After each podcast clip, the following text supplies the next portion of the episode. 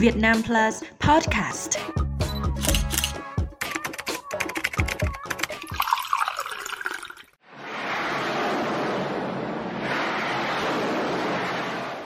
Cuộc tấn công đáng kinh ngạc của Hamas nhằm vào Israel hôm 7 tháng 10 đã đánh dấu ván cờ nguy hiểm nhất của họ và phản ứng chưa từng có từ Israel có nguy cơ chấm dứt 16 năm cai trị của tổ chức này tại giải Gaza. Hơn 30 năm kể từ khi khởi đầu với tư cách là một nhóm chiến binh hoạt động ngầm, Hamas đã theo đuổi một chiến lược bạo lực nhất quán nhằm lật đổ sự cai trị của Israel và họ đã đạt được tiến bộ ổn định cho dù gây ra thống khổ cho cả hai bên trong cuộc xung đột. Sự trả đũa của Israel đối với cuộc tấn công của Hamas, trong đó hơn 1.200 người thiệt mạng ở Israel và hàng chục người bị bắt làm con tin, nhiều khả năng sẽ gây ra mức độ chết chóc và tàn phá lớn hơn nhiều cho Gaza, nơi đã có 1.100 người thiệt mạng và còn hơn 2,3 triệu người Palestine không có nơi nào để chạy trốn. Các quan chức Hamas cho biết họ đã chuẩn bị cho mọi kịch bản, bao gồm cả một cuộc chiến kéo dài và các đồng minh như Iran và Hezbollah ở Liban sẽ tham chiến nếu Israel đi quá xa.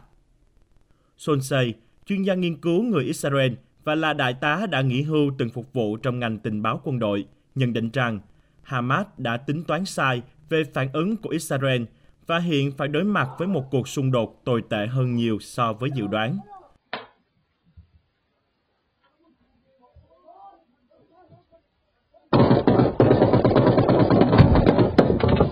Kể từ khi thành lập vào cuối những năm 1980, trước thềm cuộc nổi dậy hay phong trào Intifada lần thứ nhất của người Palestine, Hamas đã cam kết đấu tranh vũ trang và tiêu diệt Israel. Ở đỉnh cao của tiến trình hòa bình vào những năm 1990, Hamas đã phát động hàng loạt vụ đánh bom liều chết và các cuộc tấn công khác khiến hàng trăm dân thường Israel thiệt mạng. Bạo lực chỉ gia tăng sau sự đổ vỡ của các cuộc đàm phán hòa bình và cuộc nổi dậy lần thứ hai của người Palestine vào năm 2000 còn nguy hiểm hơn nhiều. Các cuộc tấn công của Hamas đã vấp phải các đợt phản kích quy mô lớn của quân đội Israel vào bờ Tây và Gaza bị chiếm đóng, khiến số người Palestine thiệt mạng nặng nề hơn nhiều. Nhưng khi bạo lực giảm bớt vào năm 2005, Israel đã đơn phương rút binh lính và khoảng 8.000 người định cư Do Thái khỏi Gaza, đồng thời duy trì kiểm soát chặt chẽ việc tiếp cận vùng đất này bằng đường bộ, đường không và đường biển. Hamas tuyên bố việc Israel rút quân là minh chứng cho cách tiếp cận của họ và năm sau đó họ đã giành chiến thắng vang dội trong cuộc bầu cử ở Palestine. Năm 2007, sau cuộc đấu đá nội bộ gây gắt, Hamas đã chiếm đóng Gaza một cách thô bạo từ tay chính quyền Palestine, được quốc tế công nhận. Trong 16 năm tiếp theo, trải qua 4 cuộc chiến tranh và vô số trận chiến nhỏ hơn với Israel gây tàn phá Gaza, Hamas ngày càng trở nên hùng mạnh hơn. Mỗi lần, Hamas có thêm nhiều tên lửa bay xa hơn. Mỗi lần như vậy, các nhà lãnh đạo hàng đầu của nhóm này đều sống sót, đảm bảo lệnh ngừng bắn và nới lỏng dần dần lệnh phong tỏa do Israel và Ai Cập áp đặt. Vậy điều gì khiến hàng nghìn người Palestine thiệt mạng? Những khu chung cư bị san phẳng, cơ sở hạ tầng đổ nát, những hạn chế đi lại ngột ngạt, vô số giấc mơ bị trì hoãn ở Gaza, một dải ven biển dài 40 km kẹp giữa Israel và Ai Cập. Hamas đã đổ lỗi cho Israel và nhiều người Palestine cũng vậy.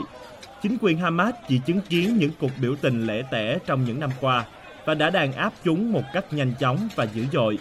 Nếu cuộc đấu tranh vũ trang của Hamas chống lại Israel có vẻ thất bại hoặc tệ hơn nhiều, hãy xem xét phương án thay thế. Giới lãnh đạo Palestine ở bờ Tây đã công nhận Israel và từ bỏ đấu tranh vũ trang hơn 3 thập kỷ trước. Với hy vọng điều đó sẽ dẫn đến một nhà nước ở bờ Tây Gaza và Đông Jerusalem, những vùng lãnh thổ bị Israel chiếm giữ trong cuộc chiến tranh Trung Đông năm 1967. Nhưng các cuộc đàm phán liên tục đổ vỡ, một phần vì bạo lực của Hamas, nhưng cũng vì việc Israel không ngừng mở rộng các khu định cư, hiện là nơi sinh sống của hơn nửa triệu người Israel. Đã không có cuộc đàm phán hòa bình nghiêm túc nào trong hơn một thập kỷ qua – và chính quyền Palestine chẳng khác nào trở thành một cơ quan hành chính ở 40% diện tích bờ Tây bị chiếm đóng, nơi họ được phép hoạt động. Tổng thống Palestine Mahmoud Abbas, một người theo đường lối ôn hòa, 87 tuổi, đã bất lực trong việc ngăn chặn việc mở rộng khu định cư, bạo lực của người định cư, các vụ tấn công phá hủy nhà cửa hoặc làm sáng tỏ các thỏa thuận lâu dài xung quanh thánh địa nhạy cảm ở Jerusalem – Ông đã bị gạt ra ngoài trong mọi cuộc chiến tranh ở Gaza bao gồm cả cuộc chiến này, và chính quyền Palestine bị nhiều người coi là kẻ đồng lõa tham nhũng với việc chiếm đóng của Israel. Chuyên gia phân tích Tahani Mustafa cho biết, người Palestine đã thử mọi cách, từ bầu cử đến tẩy chay, tòa án hình sự quốc tế, cho đến tham gia vào một tiến trình được cho là hòa bình. Họ đã có một trong những ban lãnh đạo hòa giải nhất trong toàn bộ lịch sử phong trào dân tộc Palestine, nhưng điều đó là chưa đủ. Tuy nhiên, cách tiếp cận của Hamas trong cuộc tấn công quy mô lớn hơn hôm 7 tháng 10 chưa được khám phá. Hugh Lovat, chuyên gia về Trung Đông tại Hội đồng quan hệ đối ngoại châu Âu, nhấn mạnh,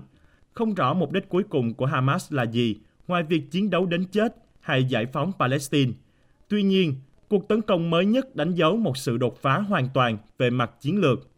Lovat nói, mặc dù đã tiến hành các cuộc tấn công nhắm vào dân thường trong quá khứ và tham gia các cuộc chiến chống lại Israel trước đây, Hamas cũng đồng thời tham gia vào các hoạt động chính trị, bao gồm các cuộc đàm phán với phong trào Fatah của Abbas và thậm chí cả sự phối hợp ngầm với Israel. Bây giờ, họ dường như đã hoàn toàn chấp nhận bạo lực không ngừng nghỉ như một sự lựa chọn chiến lược lâu dài của mình. Đối với Israel, chiến thắng lại có thể chứng minh khó nắm bắt. Israel có nhiều khả năng tiến hành một cuộc tấn công trên bộ ở giải Gaza. Họ có thể chiếm lại lãnh thổ và cố gắng nhổ tận gốc Hamas, nhưng điều này chắc chắn dẫn đến một cuộc xung đột nổi dậy kéo dài và đẫm máu.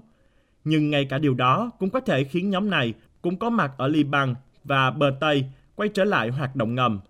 Và Hamas có một con ác chủ bài đáng sợ, có thể khiến Israel phải tạm dừng tấn công. Hamas và nhóm chiến binh Jihad Hồi giáo cực đoan hơn hiện đang giam giữ khoảng 150 đàn ông, phụ nữ và trẻ em làm con tin ở giải Gaza. Cánh vũ trang của Hamas tuyên bố một số người đã bị thiệt mạng trong các cuộc tấn công của Israel và đe dọa sẽ giết những người bị bắt nếu Israel tấn công thường dân Palestine mà không báo trước. Hamas có thể thành công như đã từng thành công trong quá khứ khi họ đổi lấy hàng nghìn tù nhân Palestine bị Israel giam giữ trong một thỏa thuận không cân xứng mà người Palestine coi là một chiến thắng, còn người Israel coi là một nỗi đau. Israel hầu như không phải đối mặt với lời kêu gọi kiềm chế nào sau vụ tấn công của Hamas, nhưng điều đó có thể thay đổi nếu chiến tranh kéo dài. Cuối cùng, hai bên có thể thấy mình quay trở lại nguyên trạng. Một lệnh ngừng bắn qua trung gian quốc tế với Hamas cai trị giải Gaza bị tàn phá và phụ thuộc vào viện trợ, còn Israel tăng cường an ninh dọc biên giới của mình. Ít nhất đối với Hamas, điều đó cũng giống như một chiến thắng.